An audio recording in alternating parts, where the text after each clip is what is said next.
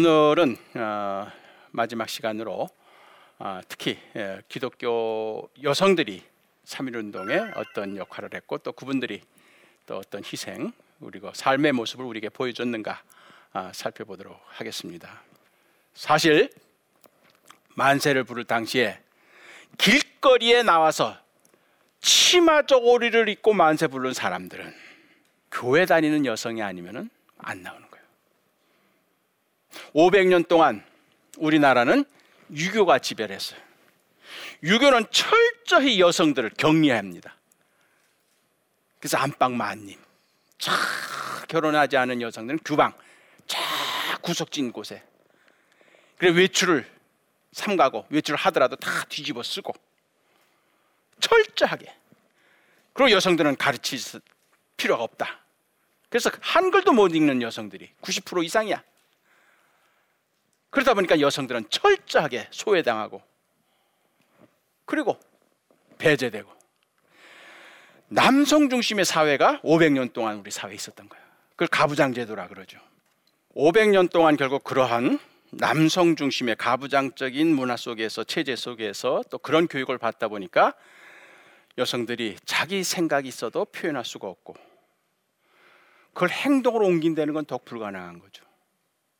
그런데 한국 기독교는 1885년에 아펜젤러 언더우드 목사님만 들어온 게 아니라 메리 스크랜튼이라고 하는 여자 선교사도 동시에 들어옵니다. 그래서 이분이 자기 아들 스크랜튼이 병원을 시작하고 같이 들어온 아펜젤러가 배재학당 남자 학교를 시작하고 또 같이 같은 해 들어왔던 언더우드 목사님이 고아원을 설립해서 거기 학교를 시작을 하고 이랬을 때 메리 스크랜튼 부인도 동시에 여학교를 시작한 것이 이화학당이 된 거예요.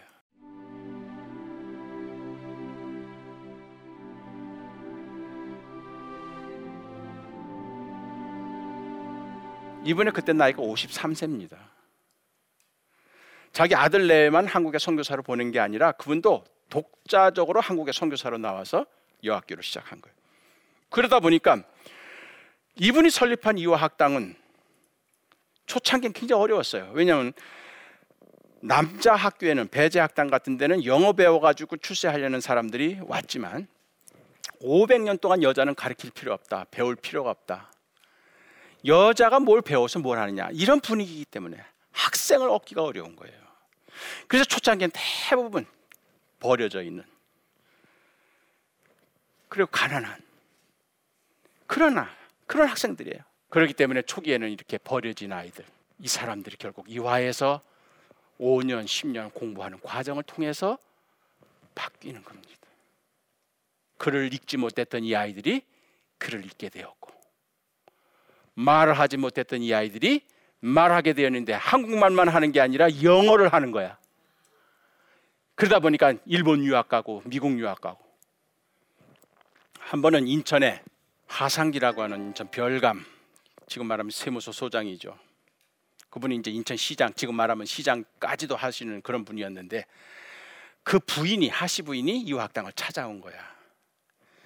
왜냐하면 이분은 하시 부인은 서울 양반 이었는데 이제 하상기 씨와 결혼한 다음에 아이들 키우면서 잘 행복하게 그러니까 인천 별감 부이니까 얼마나 유족해요 돈도 많고 남편 지위도 높고 뭐 부러울 게 뭐가 있겠어요 그런데 항상 이분은 궁금한 거 이 시사 문제에 그러니까 바느질하고 요리하고 이런 데 관심 있는 게 아니라 정치 문제, 사회 문제에 관심이 많은 거예요. 그래가지고 그때 청일 전쟁이 일어난 거예요. 그래가지고 그 대국이라고 했던 중국이 이 외나라 일본에게 망한 거야, 진 거야.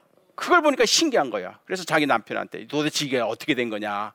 어, 대국이 왜 일본 섬나라한테 망하느냐? 우리나라는 어떻게 되는 거냐? 고종 황제는 편안하시냐? 뭐 이런 식으로 계속 질문을 하니까 이 남편이 요즘 같으면은 뭐 쓸데없이 이러겠지. 그러나 이분이 하상기 씨가 이 통이 큰 분이에요. 서울에 서양 사람이 하는 여학교가 있는데 거기서 여자도 가르쳐 준대더라. 한번 올라가 봐라. 그래서 이 하시 부인이 자기 하녀를 데리고 인천에서 서울까지 올라온 겁니다. 그때는 서울에 오니까 저녁이 돼서 호롱불을 들고 이화학당 문을 두드린 거예요.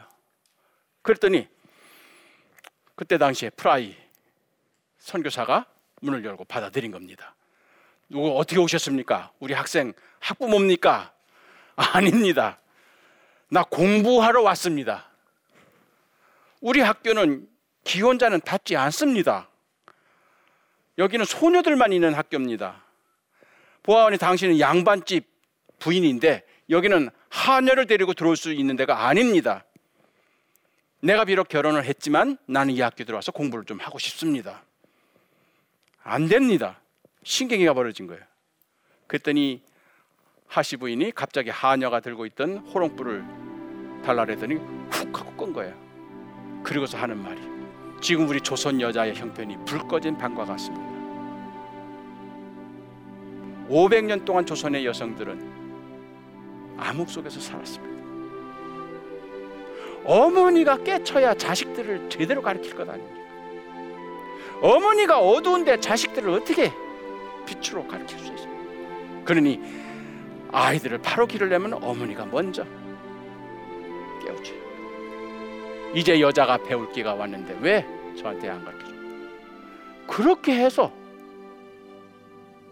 프라이 교장이 결국은 학칙을 바꿔가지고 하시 부인을 받아들인 거예요. 이분은 학교 기숙사에서 다른 소녀들과 똑같이 직접 빨래하고 직접 옷 입고 공부하다 보니까 배우는 게 얼마나 좋은지 기쁨이. 그러니까 자기 남편에게 나 일본 유학 좀 보내달라. 그랬더니 남편이 그래 같이 가자 그래서 일본으로 같이 가가지고 개요 의숙에 거기서 여학교에 들어가서 공부를 하는 거야 그러다 보니까 이제 미국 유학을 꼭 가고 싶은 거야 그래서 미국 유학을 갔다 온 다음에 이제 유학당 모교로 들어가서 이제 이 학생들을 깨우치는 거예요. 내가 깨우쳤으니까 학생들을 깨우쳐야 되는 거예요. 이게 어머니의 역할이에요. 이게 교사의 역할이에요. 이게 우리 기독교인들의 역할이에요. 그래서 이분이 유학당에서 만든 게 이문회라고 하는 학생 서클을 만들어요. 이문회. 로너에 나오는 구절인데 이문회우 하면 이우보인이라 이런 말이에요. 그래서 이문회우 글로써 친구를 사겨라. 돈으로 사귀지 말라는 거예요. 주먹으로 사귀지 말라는 거예요. 글로써 친구를 사겨라. 그런 친구는 배반하지 않습니다.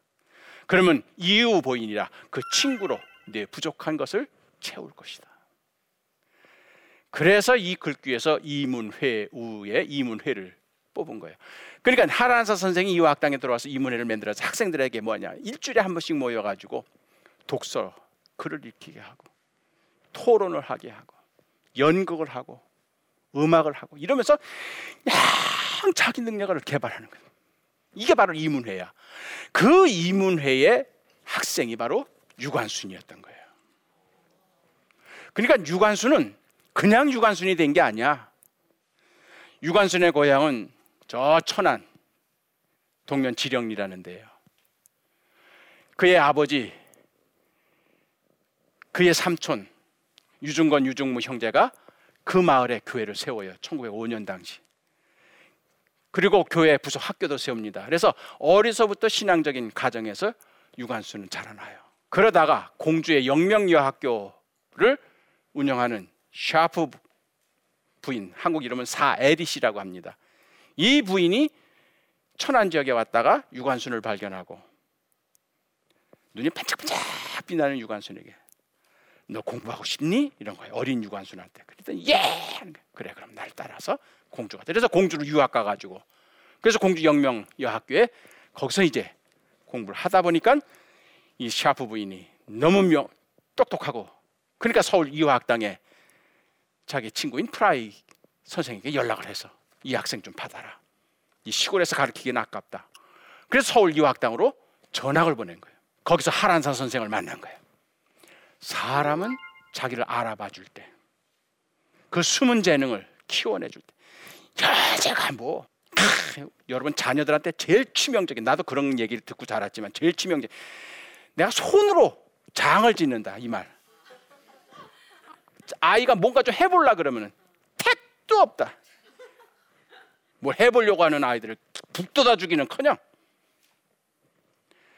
유관순은 그의 부모가 이미 이 아이를 공주로 서울로 유학 보낼 때, 또 사이리스 선생이 그를 서울로 유학 보낼 때 이미 그 가능성을 읽었기 때문에. 그래서 서울 유학 등 그래서 하란산 선생에게 계속 그런 교육을 받는. 그래서 유관순 열사가 결국 이화학당에 있으면서 3월 1일, 3월 5일 학생 시위에 참여하고 학교가 폐교되니까 결국 고향으로 내려갔다가 거기서 아오네 4월 1일 장터 시위. 그런데 중요한 건 뭐냐? 이분이 감옥에 갇혔을 때 서대문 형무소 제8호 여관방에 계셨는데 그때 그 방은 여자 독립운동가들만 모여 있었어요. 거기에 그 감방에 제일 나이 많은 분이 바로 어윤희 전사님이란 분이 있습니다. 이분은 저 충북 충주 소태면 덕은리 출신인데 아버지가 어려서부터 한문을 가르쳤어요. 그러면서 비록 딸이지만 그 딸에게 너는 앞으로 자라날 때 이 말만 조심해라. 그래서 아버지한테 들었던 그 말이 언충신 행독경. 말은 말은 충과 신, 충의와 믿음. 행동은 돈독하고 존경하고. 그래서 귀에 뭐죠? 그러다가 결국 어, 12살 때 어머니가 돌아가시고 16살 때 아버님이 중매한 남편과 결혼했는데 두 달 만에 남편이 의병 운동을 나가다가 집에 돌아오질 못했어요. 그러니까 16살 때 청산가부가 된 거죠. 그리고 2년 후에 아버지마저 죽습니다. 결국 고향에 살 수가 없어서 모든 살림살이를 청진하고 고향을 떠납니다. 그래서 서울, 파주, 장단, 개성까지 갑니다. 그러니까 그 과정에서 얼마나 역경을 겪었는지 이해가 되시죠.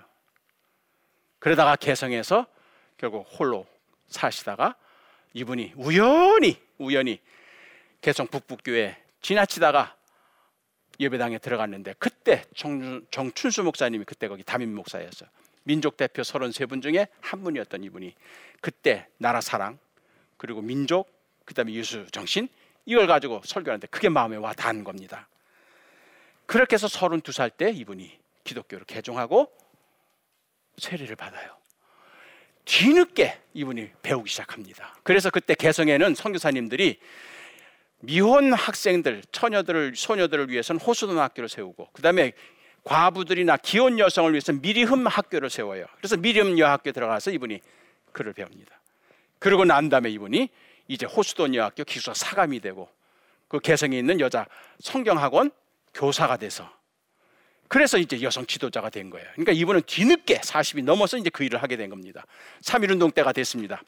이미 개성은 서로가 가깝기 때문에 2월 28일 날 이미 독립선언서가 개성에 있는 목사님들한테 내려왔어요. 근데 개성에 있는 남자 목사님들이 겁이 난 거야. 왜 이게 죽는 자리니까.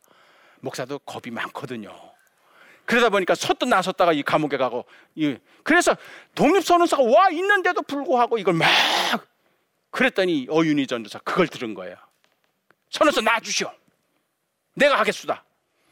그렇게 해서 어윤희 전도사가 그 독립선언서를 받아가지고 자기 동료 전도부인들이에요. 신명철 이분 앞을 못 보는 분이에요. 그러면서도 전도하는 여자 전도사인데 이분 권해라 신관빈 이런 분들이랑 같이 결국 만세 운동을 하는 거예요. 그러면서 결국 소준 여학교 그다음에 미름 여학교 여학생들 동원해 가지고 그래서 3월 3일 서울에서는 고종 황제 인산 상여가 나가는 날이야. 그날 기회에서 저 북쪽에 산 위에 있었거든요. 호수돈 여학교. 거기 여학생들을 모아가지고 만세를 부르면서 시내로 내려오는 거예요. 그러니까 그때 당시에 남자 학교가 한영서원 송도고등보통학교로 이름을 바꿨습니다. 그 학교가 중간에 남자가 있는데 남자 선생님들이 문을 꼭꼭 걸어 잠그고 학생들이 나오질 못하는 거예요. 그때 이제 여학생들이 먼저 만세 불서 내려오는 거예요. 이때 어윤희 전도사가 제일 앞장서 가지고 만세를 부르면서 그러니까 자극을 받은 남학생들이 창문을 뚫고 나와 가지고 그래서 1만 명이 만세를 부른 거예요. 그래서 개성 만세 운동이 일어난 거거든. 그러니 경찰이 보니 얼마나 악독합니까? 이 어윤희 여사. 그러니까 그날 저녁으로 체포를 해버린 거예요. 그랬더니 감옥에 가니까 이미 여학생들이 다 자기 제자들이 같이 있는 경찰이 들어가자마자 옷을 벗기고 막 그 성폭행을 하려는 거예요. 일본 경찰이. 어윤희 전도사가 어, 누가 내 몸에 손을 대? 그렇게 보고 싶어? 스스로 막 꼬르면 지치면서 봐라. 네 아내가 나랑 똑같고 네 어미가 나랑 똑같아. 왜 그랬을까요? 자기 뒤에 있는 제자들을 지키기 위한 겁니다.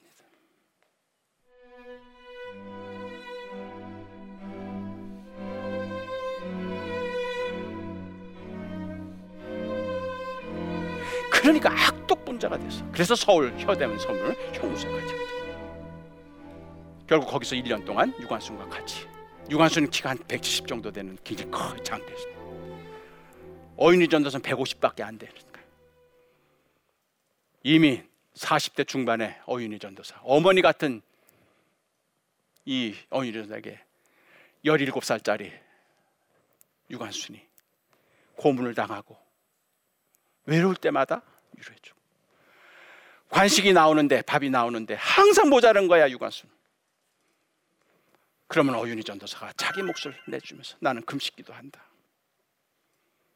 그렇게 키워준 거 그리고 1920년 3.1운동 1주년 기념 만세운동을 바로 여감방 8호실에 있었던 그분들이 같이. 이때 스코필드 박사가 세브란스 병원에 있던 분이 여기저기 자료를 찾아다니다가 서대문 감옥에 와서 어윤희 전도사를 만나는 겁니다. 그리고 어윤희 전도사가 어떻게 살아왔는지 그리고 그의 투쟁이 뭔지 감옥 안에서까지 그걸 다 들어요. 그리고 그걸 다 타이프 쳐가지고 미국에 몰래 보내면서 그 두꺼운 자료집에 제일 겉표지에 제목을 The Unquenchable Fire. 꺼지지 않는 불꽃.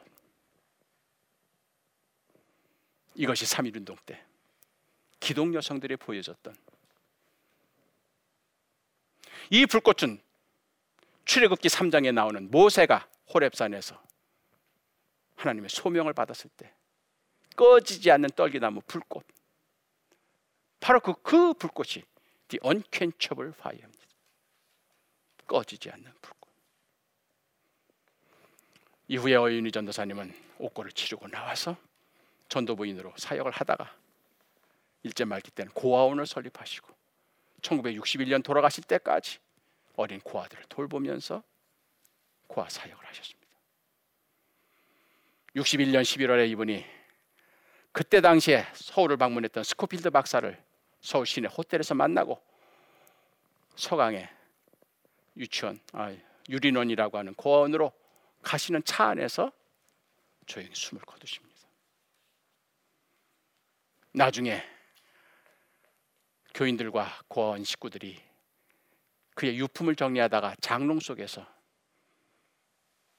그가 보자기에 쌓아놓는 유품을 봤는데 열어봤더니 거기 깨알같이 교회 헌금 얼마 하고 고원에 얼마 나눠주고 자기 모든 재산을 다 나눠주고 그리고 내가 죽으면은 나는 혈육이 없는 사람이니까 화장을 해서 한강물에 뿌려라. 그러면서 그 비용 그 한강 거기 물에 뿌릴 때 타고 가는 배 뱃사공의 그 품삯까지 계산을 해서 그리고 거기 한 곳에 자기가 16살 때 입었던 색동 저고리 꽃신이 거기 있었다는 거예요. 결국 어윤희 전도사님에게 3.1운동은 감옥에서 끝난 게 아니에요. 감옥에서 나온 다음에 집에 없는 어린 아이들을 자기 가족들처럼 자기 자식들처럼 돌보면서 마지막으로 주어진 사명을 끝까지 감당했던 거죠. 그런 어윤희 전도사가 있었고 그런 유관순이 있었기 때문에 스코필드 박사는 꺼지지 않는 불꽃으로 한국 여성들의 기독 여성들의 3.1운동을 표현했던 겁니다.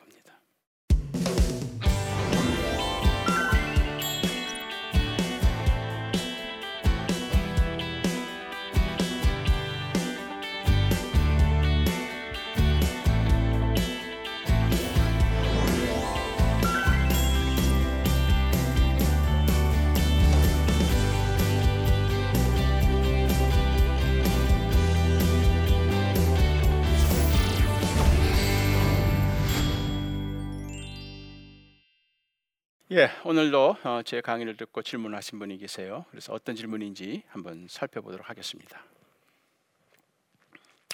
고등학생 아들을 둔 주부입니다. 저희 아들뿐만 아니라 요즘 아이들이 역사에 관심이 없는 것 같습니다. 아이들에게 역사의 중요성을 어떻게 일깨워주면 좋을까요? 아, 고민되죠. 저도 중고등학교 나왔습니다만 제일 졸린 시간이 역사 시간이야. 뭐 소수리망 몇 년에 무슨 보호장 그놈의 연대 외우는 게. 예. 그러니까 역사 교육 그런 식으로 하면 안 되죠. 어, 그러니까 너 역사 의식이 없다. 왜 그 역사책 그 그렇게 할 필요는 없어요. 음. 부모님이 먼저 역사 의식을 갖고 사는 모습을 보여주면 됩니다. 그래서 시간 있을 때마다 그런 역사 유적지를 다니면서 그래서 이 아이들이 10대 소년 때는 역사에 관심이 없다 하더라도 나중에 이 아이들이 성년이 되었을 때 부모님을 따라서 방문했던 역사 유적지 부모님이 늘 읽었던 역사책 그거에 대한 기억을 회상하고 기억을 떠올리고 그 아이들도 또 자라나서 아이들 또 키울 테니까 역사는 그런 겁니다. 계속 들려줄 뿐이에요. 보여줄 뿐입니다. 강요돼서 되는 건 아닙니다. 그냥 우리 부모가 얼마나 역사를 소중히 여기고 또 그걸 살려고 애를 썼는지 보여주는 거죠. 다음 독립운동을 하던 시기에는 여성들이 자신들의 목소리를 내기 어려운 시절이었을 텐데요. 여성 독립운동가들이 활용할 수 있었던 원동력은 무엇이었을까요? 여러분 무엇일까요? 결국 이화학당 유관순을 비롯해서 수없이 많은 독립운동가들과 여성 지도자를 키워냈던 그 학당을 설립했던 스크랜튼 그분이 53세의 나이에 아들 내외를 데리고 한국 땅에 와서 25년 동안 이화학당을 설립을 하고 공옥서 여자 소학교를 설립하고 그 다음에 경기 남편에 있는 모든 교회들을 개척하면서 결국 1909년에 결국 한국 땅에서 돌아가셨습니다. 이분의 아드님이신 윌리엄 스크랜턴 박사님이 어머님 장례식을 치른 다음에 양화진에 시신을 모시고 거기에 묘비를 세웠는데 십자가 모양으로 묘비를 깎고 그 가운데 부분에 영어로 보면은 IHS지만 헬라어로는 예수 한마디만 써놨어. 예수. 결국 아들이 지켜본 어머님의 일생은 예수였다. 그렇기 때문에 어윤이의 심장에도 유관순의 심장에도 권혜라의 심장에도 신명철의 심장에도 문용기 열사의 심장에도 신석구 목사님의 심장에도 길선주 목사님의 심장에도 예수가 있었던 거예요. 예수를 제대로 모시면 하게 되어 있습니다. 내 힘이 아니라 예수의 힘으로. 오늘까지 3회에 걸쳐서 우리가 기독교 3.1운동 주제를 살펴봤습니다. 결국 민족 대표 16분부터 시작해서 유관순과 어윤희 전도사님에 이르기까지 이 3.1운동 과정에서 민족순환 현장에서 끊임없이 자기를 희생하며 보여줬던 이분들이 결국 오늘 우리에게 던져주는 메시지는 뭘까요? 목숨을 내걸고 감옥에서 거리에서 학교에서 교회에서 이분들이 결국 증언하고 싶은 것은 예수 믿어서 내가 이렇게 되었습니다. 그분의 사랑이 나로 하여금 민족과 나라를 사랑하게 되었습니다. 누구든지 사랑하는 자는 자기를 희생하게 되어 있습니다. 그것이 100주년을 맞는 오늘 한국교회의 3.1운동이 던져주는 질문이자 답이 될 것입니다. 여러분 사랑합니다. 우리 사랑합시다. 감사합니다.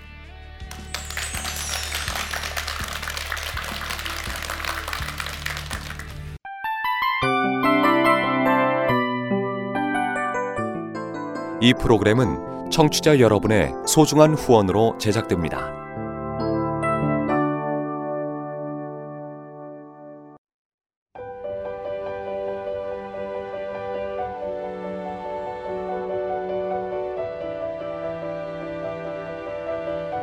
세상에는 수많은 교회들이 있지만 더 깊이 있는 말씀 강해를 찾기 위해 크기로만 교회를 선정하지 않습니다. 보다 좋은 영적 콘텐츠를 더 많이 나누기 위해 방송비를 받지 않습니다. 1년 365일 복음만 전하고 싶어서 우리는 광고를 하지 않습니다. 온누리의 복음을 땅끝까지 CGN TV와 함께 땅끝 선교사가 되주세요.